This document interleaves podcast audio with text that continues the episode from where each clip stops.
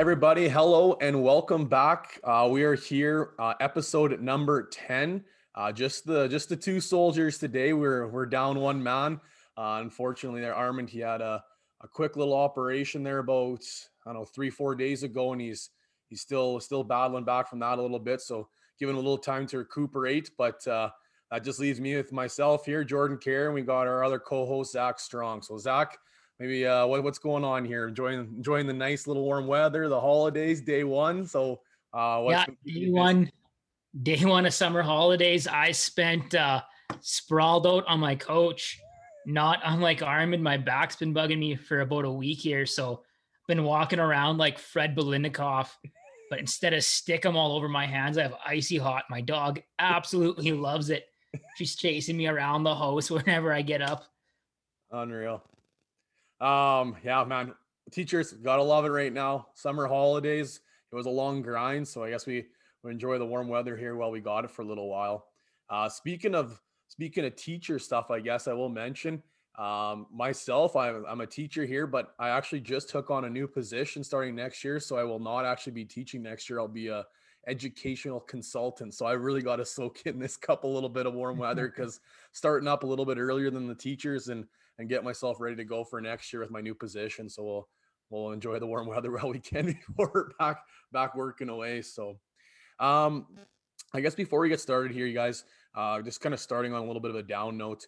Um, this episode that we are going to be sharing today was uh, going to be a, a Canada Day special, but just with everything going on, uh, we're going to pivot a little bit away from the Canada Day focus and maybe just a little bit more on Canadian individual players uh, as I know Canada is coming up and it's a little bit of a sensitive conversation right now with, with especially everything that's been happening uh, here in Canada, starting with the Kamloops news uh, a while back, and now a little bit of what's going on here, even in our in our own Saskatchewan back door, our backyard, I guess. So, with it being a little bit of the sensitive topic, uh, obviously before we begin here, we want to share our thoughts and prayers to the families uh, and anybody who has been impacted by uh, the residential school system.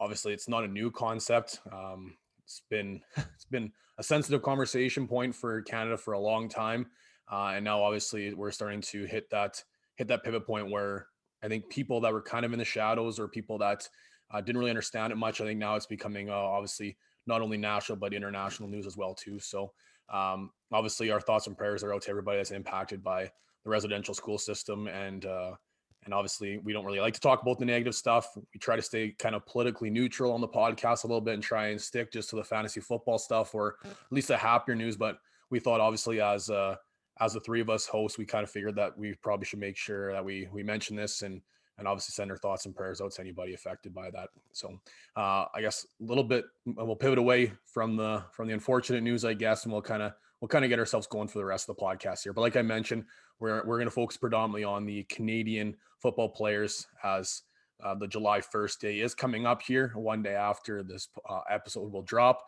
Uh, so focusing on the Canadian players in the NFL that are making an impact. So uh, I guess away from this, away from the uh, tough news and into some of the more exciting news, I guess from myself and Zach. Uh, we shared it on Instagram there.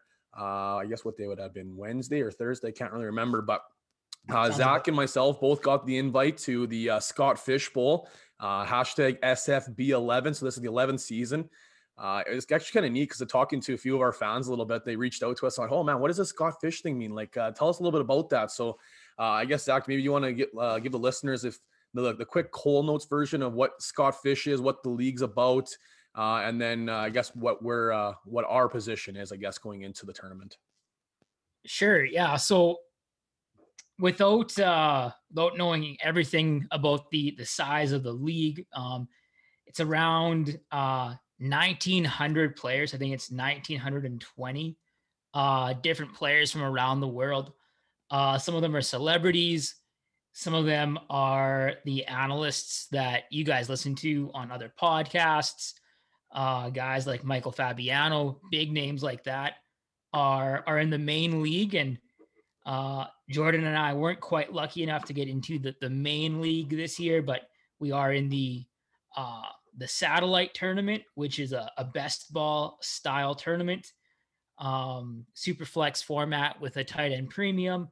Um, the, the really neat thing about the, the satellite tournament is the winner of each 12 team division will get a automatic bid into the the main tournament uh, for next year.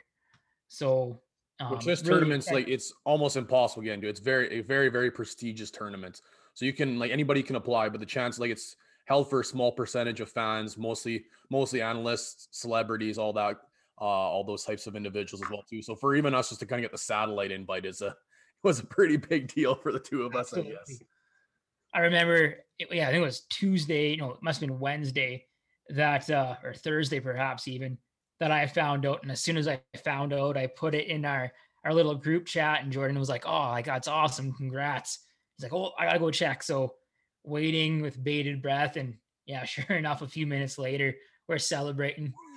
Yeah, it was low key pretty jealous. Like, oh damn it, Zach got in that lucky guy, and then I was like, wait, maybe I should check my email. I haven't checked my email this morning, and oh yeah, it was a it was a pretty pretty exciting day for the both of us. But so we're uh, like we mentioned a little bit on the Instagram. There, Zach is in the Mac Miller division, uh, and myself, I'm in the Korn division. It's it's split into uh, this year. They did um, musicians and different bands and artists and stuff like that. So obviously, with there being so many divisions, so many conferences, you got to figure out a some sort of a mutual way to or a neutral way, I guess, to try and connect everybody in their divisions and conferences and stuff like that. So yeah, uh, Zach being the Mac Miller, and myself being the Korn. We even talked about even in the like satellites. There's some pretty big names. Like my division, I have four uh, analysts from the Fantasy Pros podcast. I have two from the Dynasty Nerds podcast.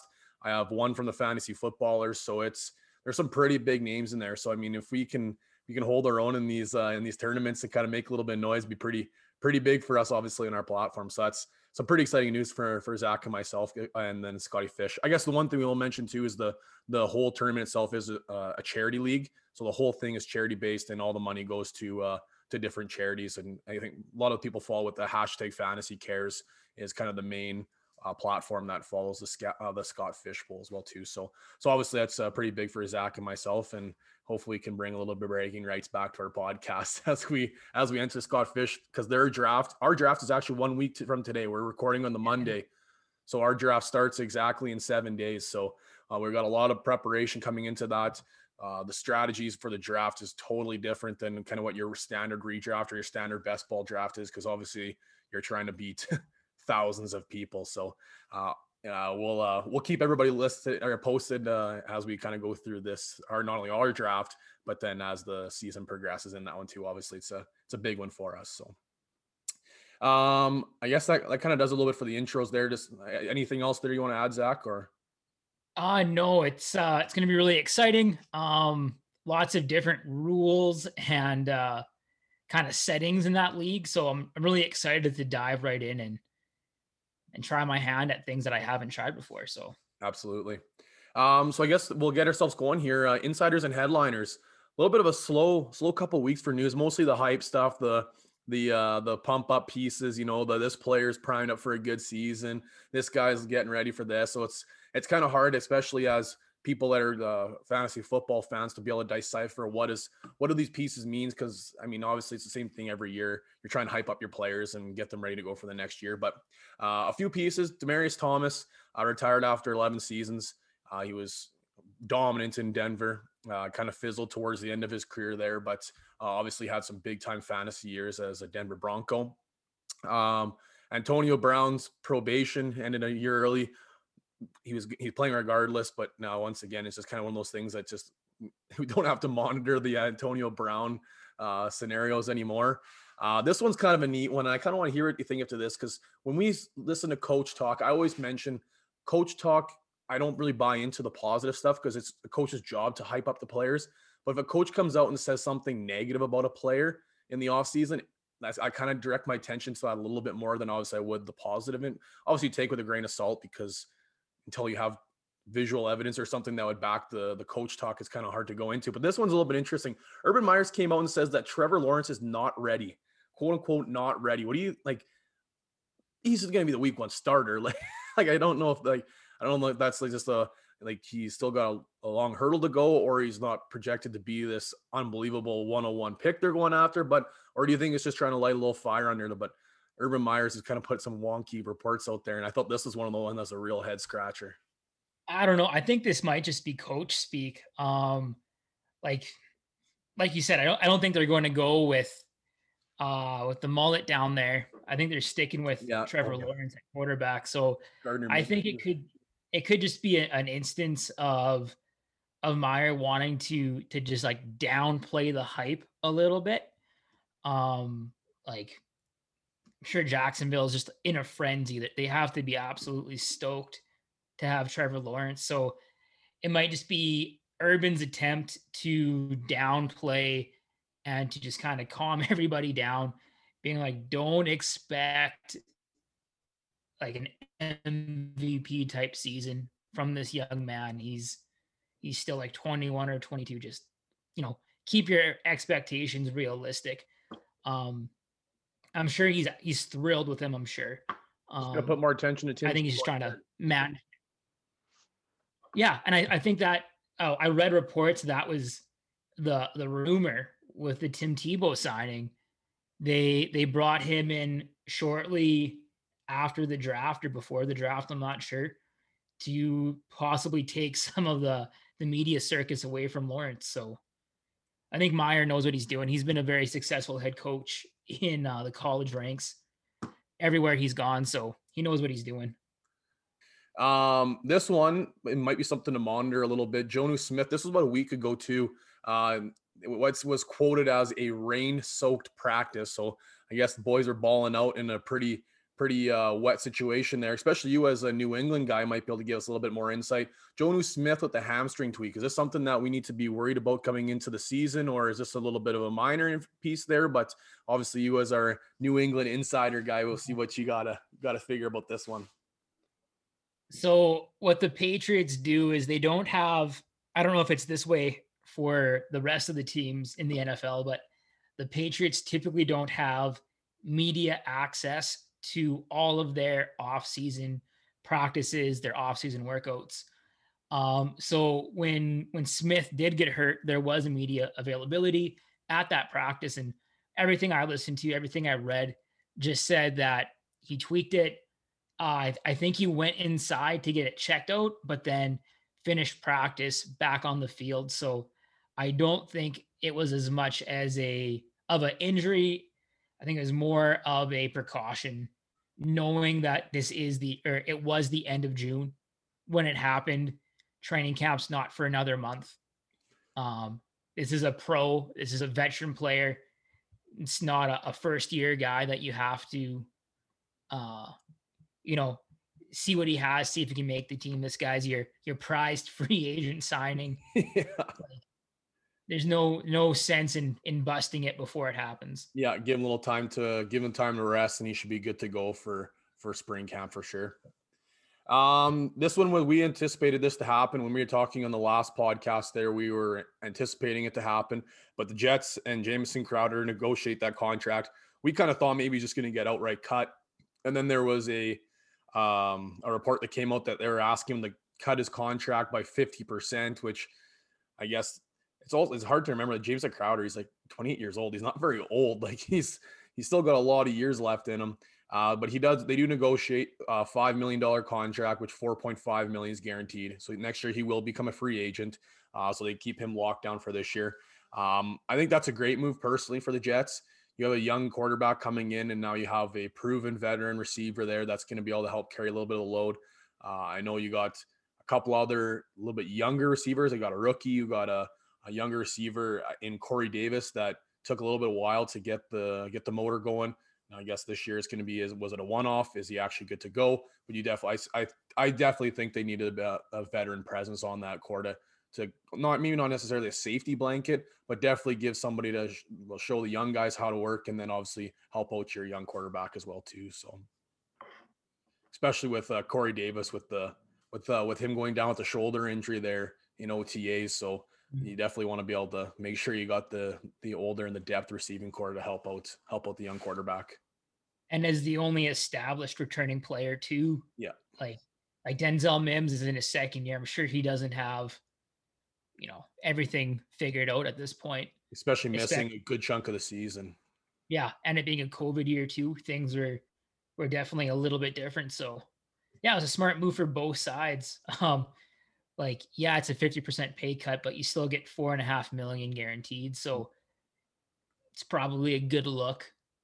Especially going into a contract year where yeah. you could you could have just been cut and somebody could have picked you up and and then who knows where you're at. At least now you're in a, you're well, quite possibly the one on the team. Mm-hmm. And then you use this year as leverage going into a contract year and hopefully get another decent contract to kind of finish your career out, I guess. So, um, the last little piece of news, pretty minor, but uh, maybe in dynasty leagues, this might be something interesting to follow, especially if you're not a Jalen Hurts believer.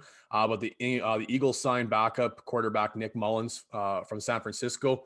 I guess if you're if you're not a Jalen Hurts believer, then this might be a good dynasty pickup. Go scoop him if you think that Hurts isn't the answer and they're going to be looking for somebody at the queue. Um, personally, I think Hurts is going to be definitely somebody that is going to be a high target in fantasy football this upcoming season. So it's going to be hard to say that Nick Mullens is going to replace him at any point this season. But especially if you're in a deeper dynasty league, I think that might be a nice little pickup because I can't imagine too many rosters have Nick Mullens sitting on their roster, especially going into the 2021 season. Or if you have Hurts, scoop up Mullens if you can. Like the insurance policy. We've seen these athletic quarterbacks that uh that scrambling is part of their game. We've seen them get hurt plenty of times. So yeah, get yourself that uh, insurance. Uh, but yeah, so that's that kind of does it, I guess, for us, the insiders and headliners. Like I said, not not a whole heck of a lot to report, but just enough to kind of to uh, just kind of give you guys a little bit of stuff going on the two weeks. Hopefully, this upcoming next couple weeks here as you start prepping a little bit more for the for spring camp and all the little in, all little news pieces might be coming. But uh, let's get her going into a keep trade cut. Now, this is usually the this is usually Armin's segment, and we give our little two cents to Armin. But obviously, with him not being here, uh, we're going Canadian NFL Players Edition. Uh, so Zach's going to tell uh, everybody what he thinks, and then I'll kind of give my two cents into it. Um, Canadian player, we are thinking of going Claypool, but that made it a little bit too obvious, I think, with the three players we got in here. Uh, so we got two players that are brand new into the NFL, uh, almost playing the unknown game. Um, in rookie startup drafts, they're going kind of late thirds, maybe even in the fourth round. A couple of these guys.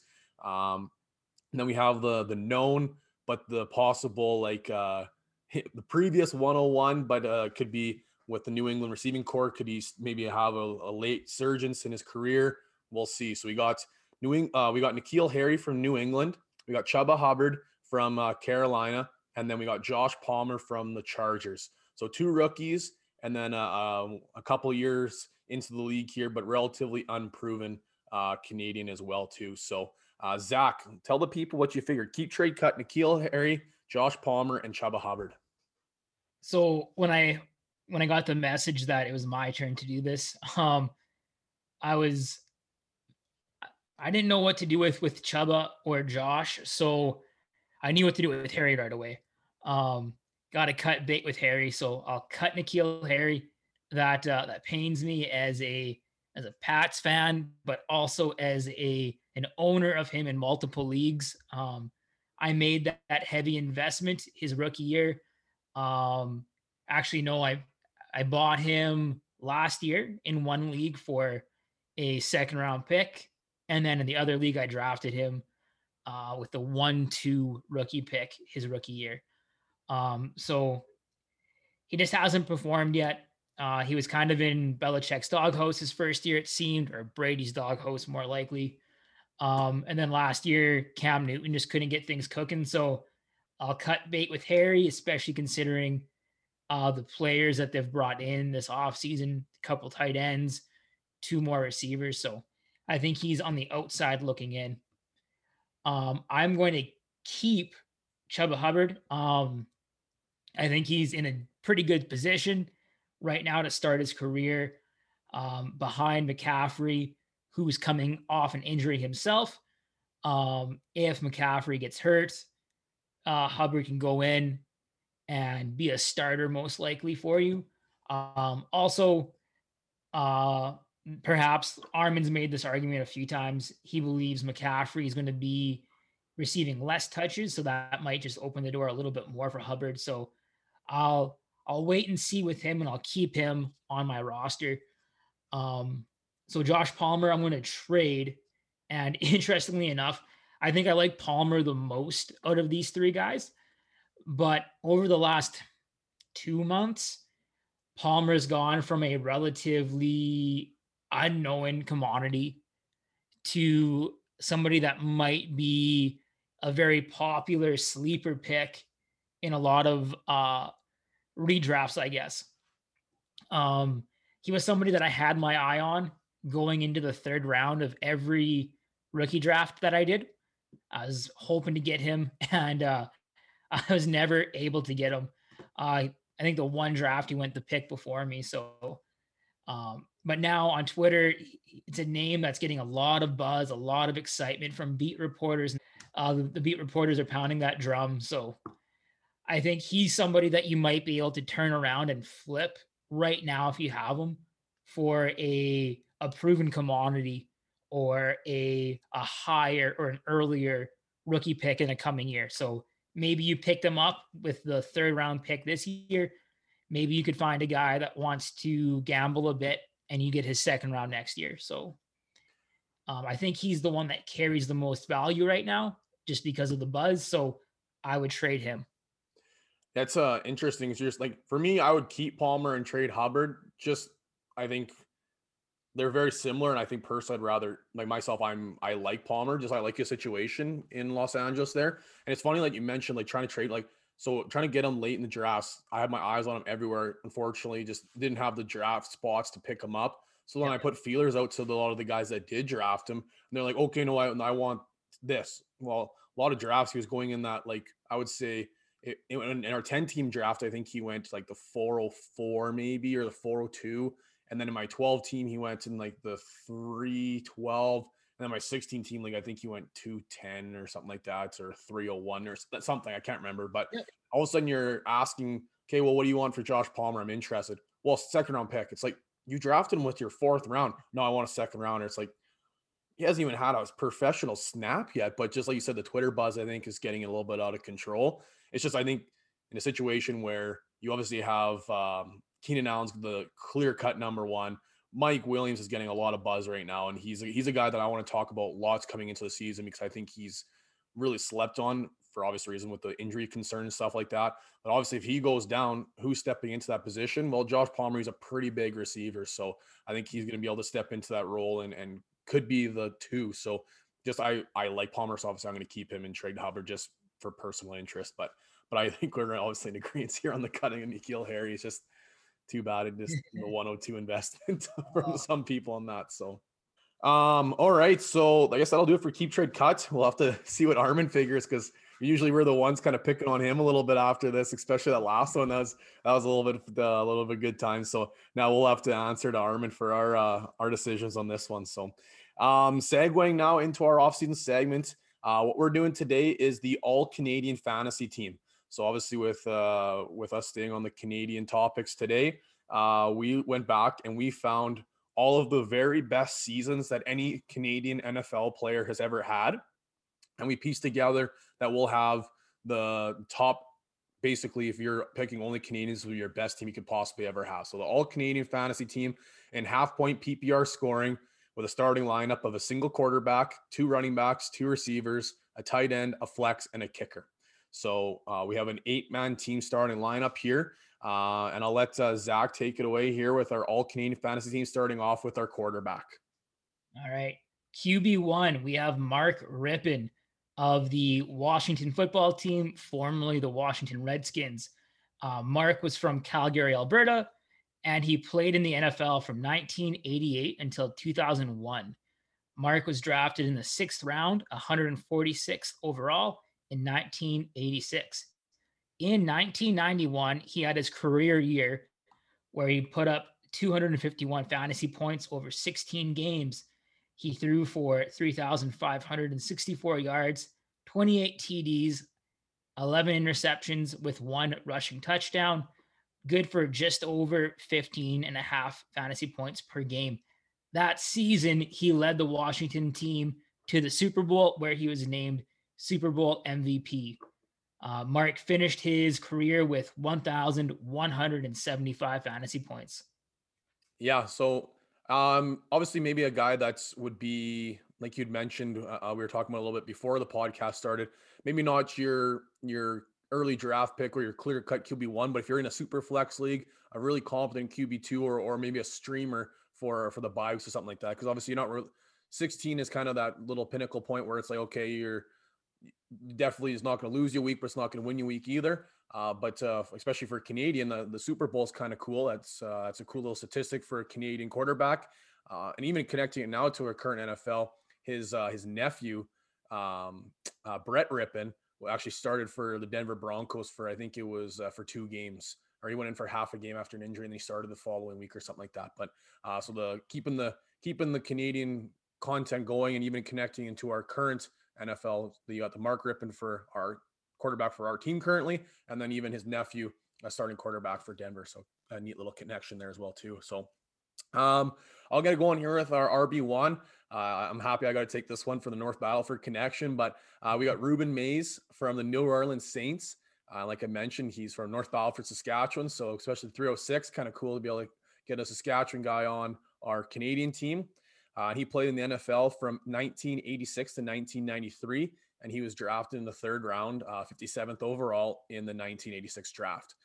Um, in the 1986 season, his rookie season, he scored 209.9 points, so just about 210 points uh, in 16 games, where he uh, carried the uh, carried the ball for 1,353 uh, rushing yards and punching in for eight touchdowns, averaging a little over 13 points per game uh, and then finishing out his career with 583.5 points. So, uh, really good Canadian football player, Saskatchewan. Really cool connection there, even as for North Battleford. Little like side note here about Rueben Mayes is actually pretty cool. My grade 12 year, uh, we actually dedicated our practice field at North Battleford Comprehensive where where I played. Uh, so he came down. We had a huge ceremony, uh, and we named the practice field the Rueben Mayes uh, practice field. So he got to come down and me and my one of my best friends, we were linebackers uh, in our grade 12 season. And obviously, him being a running back was pretty neat. Uh, me and him got a picture with Rueben Mayes uh, in this little celebration. So, uh, neat little connection here. Obviously, talking about on the podcast, but getting to meet him and and being able to be part of the dedication ceremony of the North Battleford Comprehensive Field. So that's a neat little connection. So, I don't know what's what's better for maybe the probably probably being our RB one on our team, I think. But but uh, anyways, a little 306 connection on our uh, on our team on our team all Canadians. Uh, so uh, Rueben Mayes, our RB one. All right. Well, thanks, Jordan, for leaving me with the RB two. Um, yeah, good luck pronouncing this name. yeah, I I beg everybody's forgiveness and patience. Uh, our RB two is Tim Biak uh, Bu Tuku. Um, it's a real tongue twister. um, Tim played in the NFL from 1996 until 2001. Uh, in the 1996 draft, he was picked, uh, says eighth overall. Um, and in 1999, he put up 718 yards, six TDs, uh, 23 receptions, good for 189 yards. Um, that season, he would have put up just over 14 fantasy points per game. And uh, for his career, he had 510 points. Uh, in preparation for the podcast, watched some YouTube uh, videos of Tim, more so just so I could try to study how the announcers pronounced his name. and uh, all the credit in in the world to those guys because they could say that name without blinking an eye. And just looking at it, I'm getting nervous. So let's let's move it on. Yeah, wrapping up our running back positions there. Alrighty. So I'll take wide receiver one. Um, wide receiver one was Nate Burleson uh, of the Minnesota Vikings, but he also played a little bit for the Seattle Seahawks. Uh, Nate was from Calgary, Alberta originally and he played in the NFL from 2003 to 2013. He was picked in the third round, 71st overall in the 2003 NFL draft. Uh, in 2004, he put up 227 fantasy points over 16 games. He had 68 receptions, 1,006 yards, nine touchdowns, 49 rushing yards, and 49 rushing yards. Pardon me. Good for uh, about 14 and a half fantasy points per game. Um, fun little tidbit for me, at least, about uh, Nate Burleson is uh, growing up every year when I got the Madden game, I'd make sure I put Nate on my roster because I needed to have that Canadian content. So every year, Tom Brady would win MVP and Nate Burleson would be the offensive player of the year. If uh if Brady had like 50 touchdowns, you could pretty well guarantee Nate had 50 touchdowns as well. You're you're a bold faced liar if you if you play Madden and you say you don't have your favorite targets when you're playing the franchise mode and yeah you get 89 touchdowns for one receiver and the other guy's like yeah I need to get the balls like no you don't sorry no you don't Kevin yeah. is getting 80 scores this year exactly and uh whether or not the game said Burleson was like a 75 overall player no I'd always go set him to like 99 everything just an unstoppable force his not his Madden 99 uh is coming in the mail there from from EA Sports. He, he'll get it in the mail. yeah. Um, wide receiver number two on our team. This one, uh, I think eventually, or we'd speculate, would take over the wide receiver one position on our team. Uh, but he had a very, very successful rookie season this past year. Put him up on the wall this week. Uh, Chase Claypool from the Pittsburgh Steelers, uh, originally from Abbotsford, British Columbia. Uh, he's playing, obviously, his rookie season in 2020. He's still currently in the league. Uh, and he was drafted second overall, or sorry, second overall, second round, 49th overall uh, in the 2020 draft. Uh, in this past season, he had a breakout early and then unfortunately kind of just uh, fizzled a little bit with uh, offense struggles in the second half of the season with Pittsburgh there. but he had 216, just sorry, 217 points in 2020, playing in 16 games. He had 62 receptions for 873 yards uh, with nine scores, and he had 16 rushing yards with two rushing TDs as well, uh, averaging out for 13 and a half points per game. Uh, but I think what best be known was at week three when he put up like 56 points in the in the one week. so uh, he had an unbelievable start and breakout early as a Canadian, uh, and kind of got Chase Claypool on the map and became a pretty household name in, in a hurry, and and obviously brought a lot of uh, a lot of attention to Canadian NFL players uh, real early in the season. So uh, we speculate that he will become that uh, wide receiver one on our team. Obviously, right now his best season is that 217 points. Uh, so we'll see that um, maybe this season it might be the season following. We'll see if he, especially if he can take over that uh, receiver one position in Pittsburgh, then obviously the, those numbers are going to continue to go up. So, uh, average running out our wide receivers, obviously we have Nate Burleson, uh, getting us that 14.2 points per game. And then now we have Chase Claypool getting us 13.5 points per game. So uh, two pretty competent receivers there as well. Um, getting into the tight end position, and I think this would be the epitome of saying that we're uh, we threw the position to the late and hope hope for a hit. But um, tight ends, Canadian tight ends were hard to come by. We have a couple that are still kind of kicking around in the league there a little bit um, but uh, more or less kind of blocking tight ends than maybe the offensive weapons that, um, that we're looking for in the fantasy world. But our tight end is OJ Santiago from the Atlanta Falcons, uh, originally from Whitby, Ontario. Uh, and he played in the NFL from 1997 to 2003, uh, where he was drafted in 97, there, third round, 70th overall. Um, in that 97, um, or sorry, 1998, sorry, he ended up scoring 100 points in 16 games, where he had 27 receptions, 428 receiving yards, and five scores, uh, averaging only 6.24 points per game. So uh, we kind of, th- in, in that situation, be like us drafting a tight end uh, late and hoping it kind of hits. You're look, looking to maybe hit on a touchdown or something of that sort.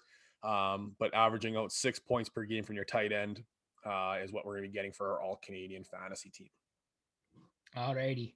At uh, at Flex, we have uh, Austin Collie, and Austin was from Hamilton, Ontario, where he uh, he played in the NFL from 2009 to 2013. Um, he was drafted in the fourth round, 127th overall in 2009.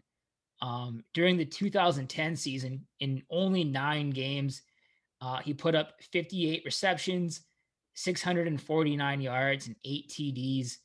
Um, good for 171 points overall, and just just shy of 19 points per game uh, over that span. Um, I remember watching him uh, as a Colt against the Patriots and just being like, oh my goodness, not this again. Oh, there's another one. Oh, there's another one. Um, just like little dink and dunk passes from Manning that uh, they were just like nickel and diming the Pats down the field. Extremely frustrating to watch, but uh, happy that it was a Canadian, I suppose. Well, and it would be pretty neat to see what he would have done that season with a full 16 games and not just nine. Like yeah. it's uh in 2009, he put up the exact same numbers, but in a 16 game season. Then he comes back in 2010 and in, in that short span looked like all of a sudden he was going to light the world on fire. But 16 game pace of 19 points per game is, yeah, you're going to like that from your flex, especially, especially when he's, uh, and like you would expect those numbers, like you said, in the 16 game season from the year previous. But um, where we kind of uh, fell short a little bit on points from our tight end position, I think we definitely made that up in our flex and our kicker position because uh, for our kicker, we're going to take Mike uh, Vanderjagt from the Indianapolis Colts, uh, originally from Oakville, Ontario, and he played in the NFL from 1998 uh, to 2006. He was undrafted but played in the CFL for the Toronto Argonauts prior to going to the NFL. Um, and I, his best season – uh, that we're going to take here, it would be, man, if I could get these consistent points for my kicker in my fantasy leagues, I am going to be loving this. Uh, in 2003, he put up 171 points in 16 games. He went 37 for 37 on field goals, with the longest being 50 yards. So he's 100% on field goals, and he was 46 for 46, 100% on extra points as well. So did not miss one kick the entire season, uh, putting up an average of 10.69 points per game. Uh, yeah, if uh, if I'm averaging almost 11 points for my kicker every single game, you're gonna win a lot of matchups because that's the one position where you can just it's a total crapshoot and anything can happen. But if you're locked in, like that's that's Justin Tucker confidence right there. So uh, 11 points is definitely going to help us out from our kicker position, making up from our tight end spot. But he he ended up scoring 1163 points in his entire career, but obviously best known for the 2003 um, season where he went 100 percent and uh, maybe uh, otherwise best known for the soundbite coming from uh, from Peyton Manning as well too. So uh, that's going to round up our eight man roster. So uh, in the entire season, if we p- put these players together for one full season, uh, we would have scored fifteen hundred points just from these eight players, which would average about 106 and a half points per week. So you may be thinking to yourself, okay, 106 points, that's not that much. But when you think about, we only have an eight team roster. When a lot of people play in nine man, 10 man, 11 man rosters, we don't have a defense on here.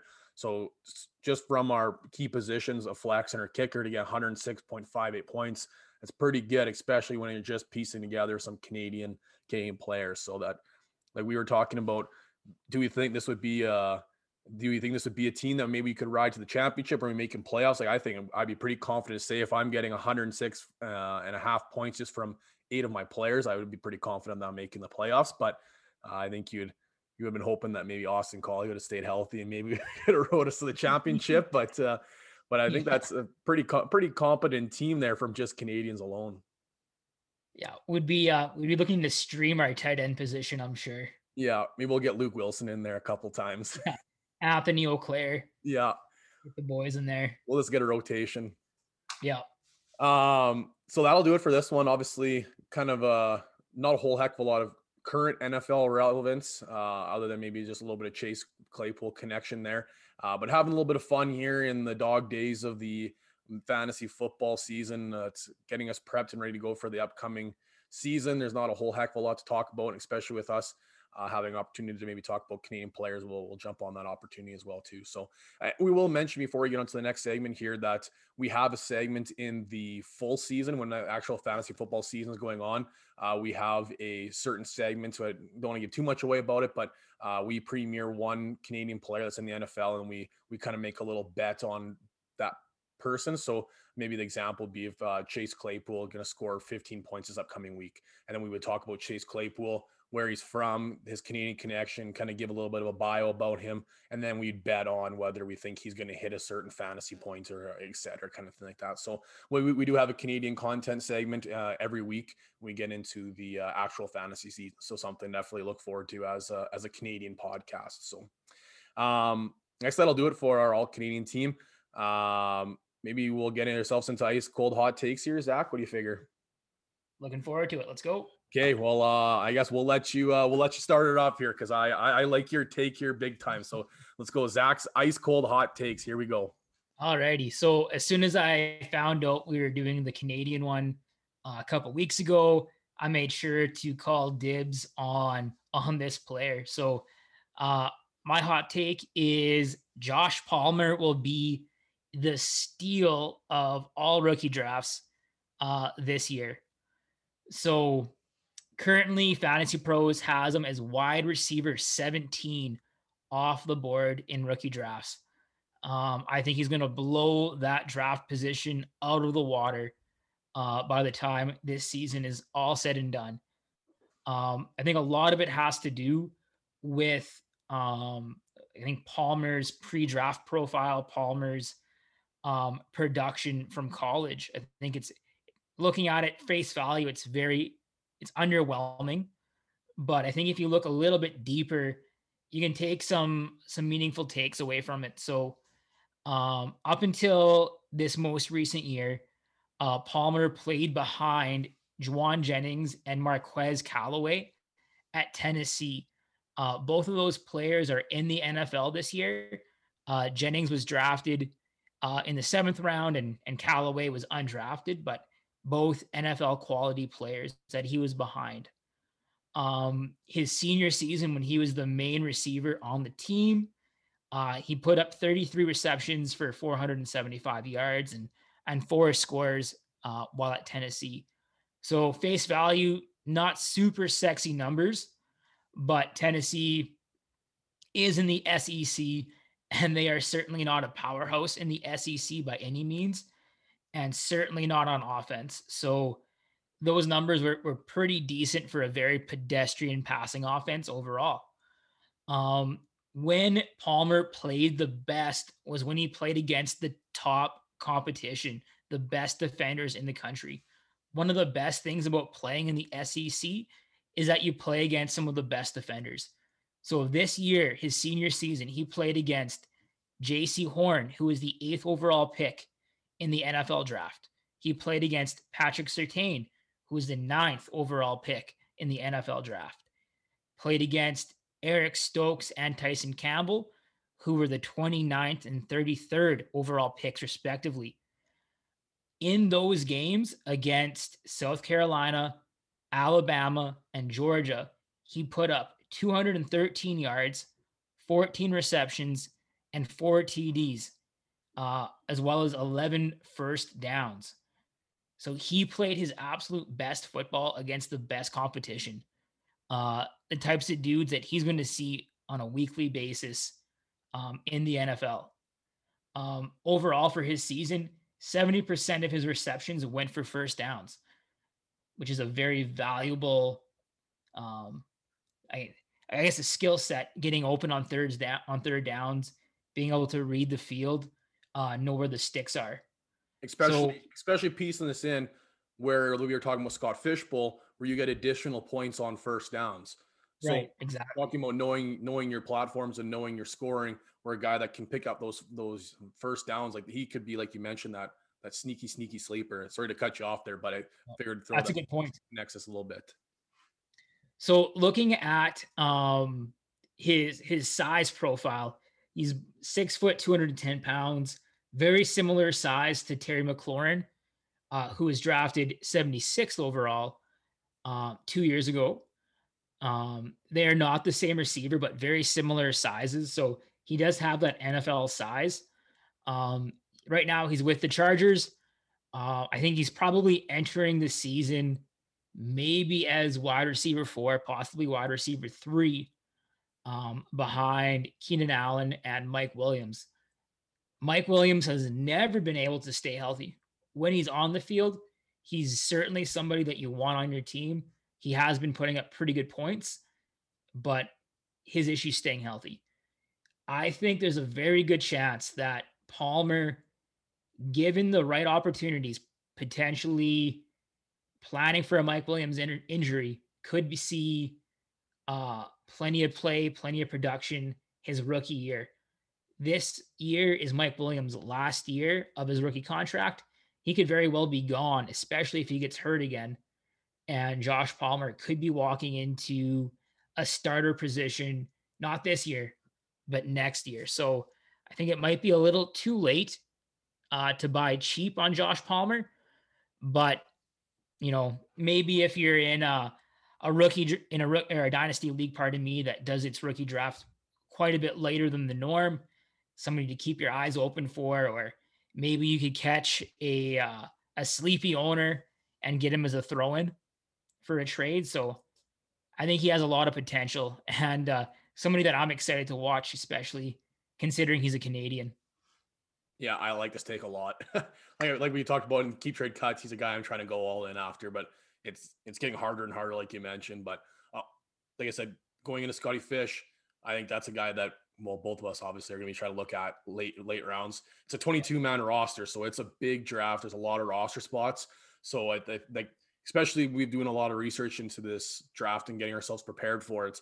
Uh, if you hit on those late round guys, like you're walking yourself into a championship. Like those guys that took Justin Jefferson kind of later on there, and that was kind of their their gamble pick. Like if you if you got Jefferson in the say like 12th, 13th, 14th, whatever round, you were laughing yourself into into the championships, right? So if you can hit on one of those guys late, you're you're laughing. And whether that be Scott Fish, whether that be redraft, whether that be your home league, whatever that is, if you hit on those late guys, it just puts you way ahead of the head of the game. So yeah, especially like with it being, with it being best ball, like you don't have to worry about is this the week Palmer goes big or is this maybe this is more of like a Mike Williams game, but with it being best ball, uh, I think Palmer would be somebody to definitely keep an eye on for sure. It's like it's like guaranteeing that you're going to have that Claypool week 54 points. You're guaranteed yeah. to have that in your roster, right? Like that's that's the nice thing about best ball. You never make the wrong decisions. So, uh, but yeah, I, I like that take a lot. I, I'm a big Palmer guy, so I like that take a lot there, Zach. Um, keeping on the Canadian path, I was trying to figure out how the heck I'm going to try and swing one of my takes into uh, into a Canadian because they're they're few and far in between, unfortunately, right now, currently. And and you can't really say, oh, okay, well, Claypool is going to be a breakout candidate, even though some people are still saying he's going to break out. I was like, I don't know. I, I clearly think Claypool broke out last year. So uh, I'm going to connect this, and it's you have to bear with me here. I'm going to really connect the dots here on the on the uh, on the uh, mental math here. But uh, Laurent uh, Duvernay uh, Tardif, uh, he's a Canadian guard for the Kansas City uh, Chiefs. Uh, Pro Football Focus has the Chiefs rated seventh overall for the top O line. Uh, obviously, there was a big shakeup for for Kansas City on their offensive line. Uh, you saw in the in the Super Bowl that was that was their Achilles heel there. They couldn't they couldn't get it going right. So um, now obviously stacking up the offensive line. He sat out the 2020 season, so he's coming back in the 2021 season. There's reports that him and uh, and Long are going to be battling a bit for that right guard position, but obviously Pro Football Focus has them rated as one of the top offensive lines in the NFL. So the player that I want to talk about here, connecting all these dots, is obviously the guy running behind this offensive line, and that's Clyde Edwards-Helaire. Uh, I've talked about him a little bit on the podcast previously, uh, but he's a guy that I'm going to be trying to get as much as possible. Maybe not so much as my RB one, but if I can get him as my RB two, I'm gonna I'm gonna be all over that. Now, we're pretty early into uh, draft season. Uh, like Scott Fish is kind of the kickoff to draft season. It's like the first big draft, and then after that, you kind of they start happening a little bit more probably in August than anything else. But uh, Clyde Edwards-Helaire right now, um, he's a guy that I want to jump on, even though I was totally against him last season. And the main reason for that is is opportunities based on your average draft position. So last year, after the NFL draft, him going late in the first round, they're the very last pick of the first round he was going the clear cut 101 for for dynasty rookie drafts. And then talking about redrafts he was going in like the 107 position going behind like the big names the Derrick Henrys the Kamaras. Then all of a sudden 107 is Clyde Edwards-Helaire. Well let's let's relax a second here. We hadn't even seen him do a professional snap. It's just because that you're in a high flying high scoring offense which is why they're taking him so high which I yes if you believe the hype you go in on it but the ADP was just way too rich for my blood. So I was totally out on him like I was thinking mid second was probably as high as I wanted to go. Where if you actually look at his statistics, they weren't terrible, but just where the draft capital you put in, you weren't getting the same points back. So I think if you were a CEH owner last year, you were really upset about it. Where really, if you look at the numbers, it was well above average. So uh, his ADP last year was anywhere between that mid to late first round, which, like I said, was much too late now or much too early. Sorry. Now, currently his ADP is around pick 32, uh, which is puts him around the running back 18. So, me, my argument for Clyde Edwards is the same argument why everybody wanted him so early last year. He's still in the same offense.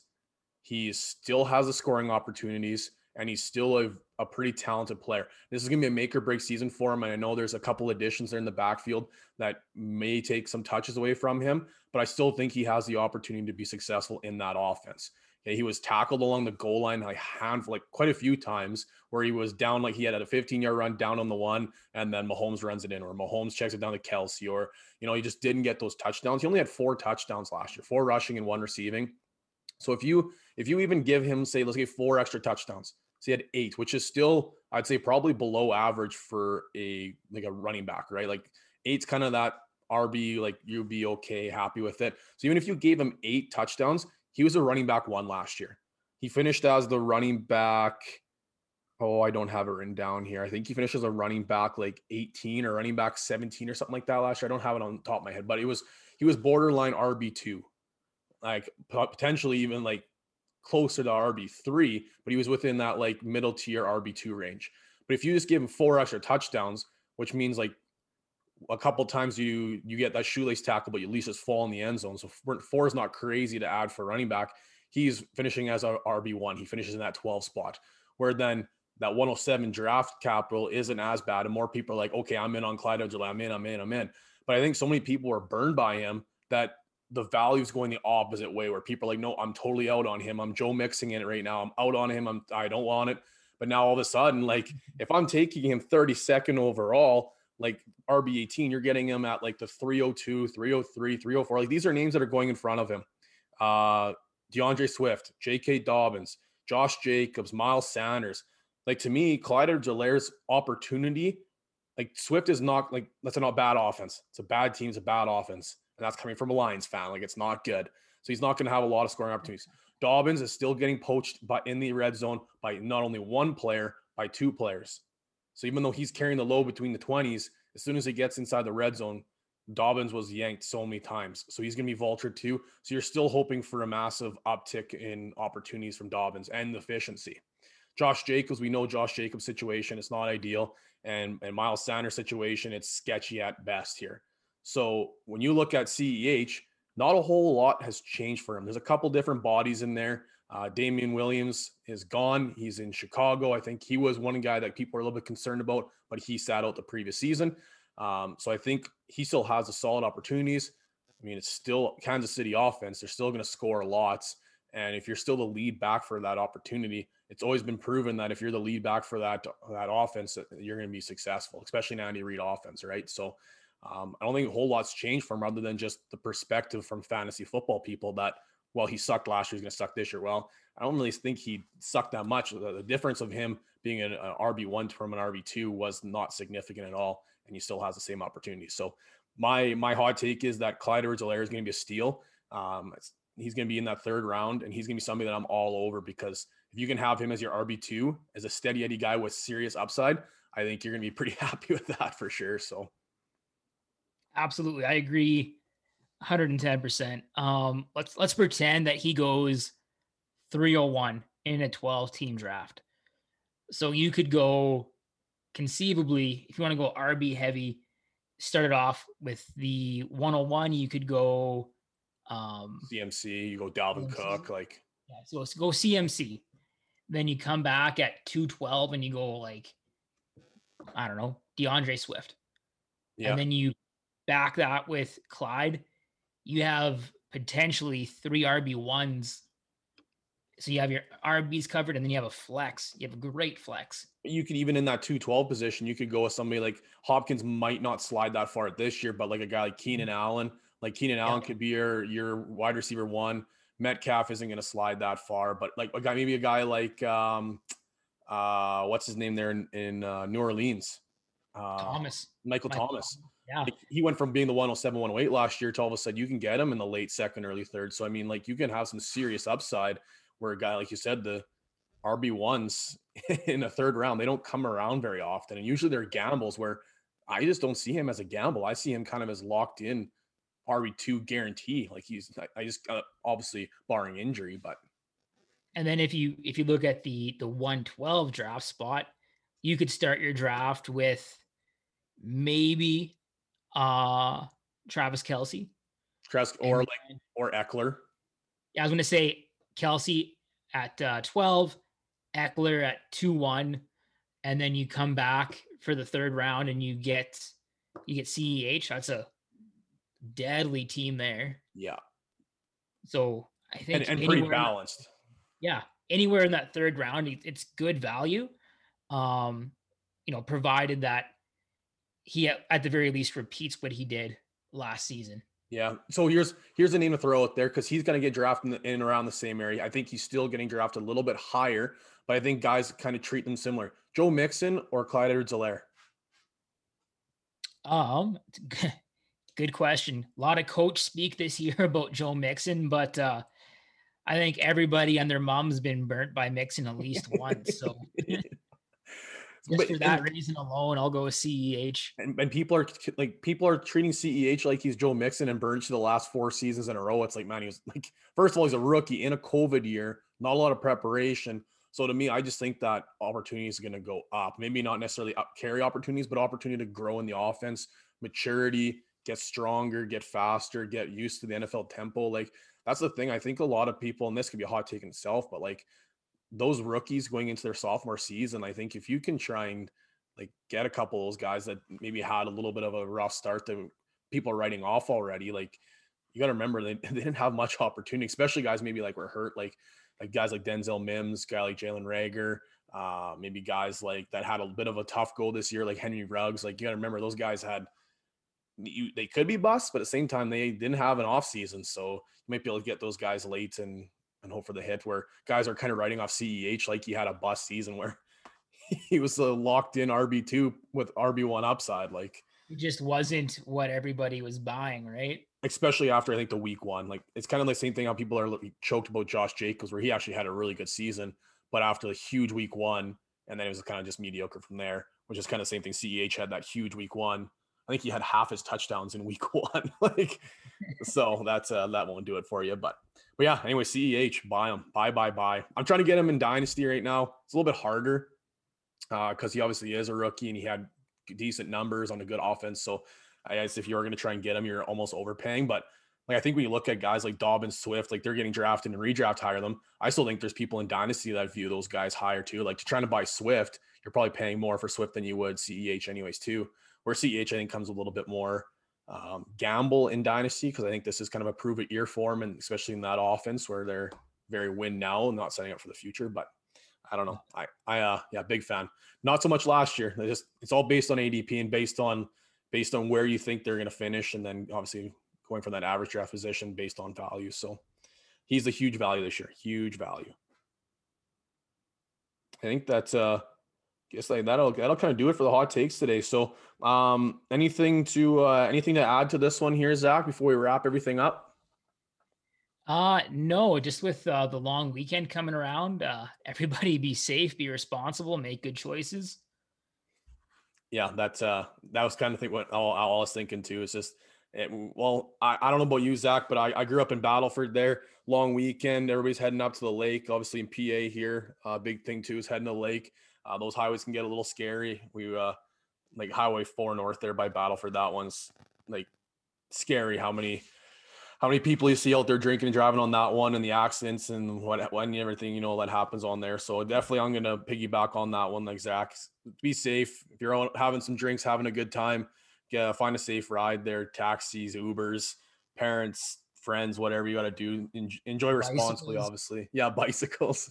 Bike that hill uphill after a couple pops could be an entertainment in itself. But uh, enjoy the enjoy the long weekend, everybody. Enjoy the weather. Um, I guess uh, we'll we'll be trying to enjoy the weather here. We're on holidays now, teachers, so we'll be kicking our feet up and relaxing for a little bit and hit the links a little bit. I start my masters next week, so I got one solid week of holidays before for the masters kickstarts. So. Uh, but I guess that'll kind of do it here, everybody. Uh, thanks for listening to episode number 10, our all Canadian edition uh, episode. Uh, I guess follow us on socials, 306 FFB. You'll be able to find us on Twitter, Instagram, and Facebook as well. Uh, and then once again, if you're watching on YouTube, hit that subscribe button. We uh, we definitely appreciate that. And if you're listening on on Spotify, uh, Apple Podcasts, any of the pod, podcast platforms, um, be sure to like us and, and share our platforms as well. We definitely appreciate that. So uh, thanks again, everybody. That was episode 10. Take care there and enjoy responsible this weekend. Thanks, everybody.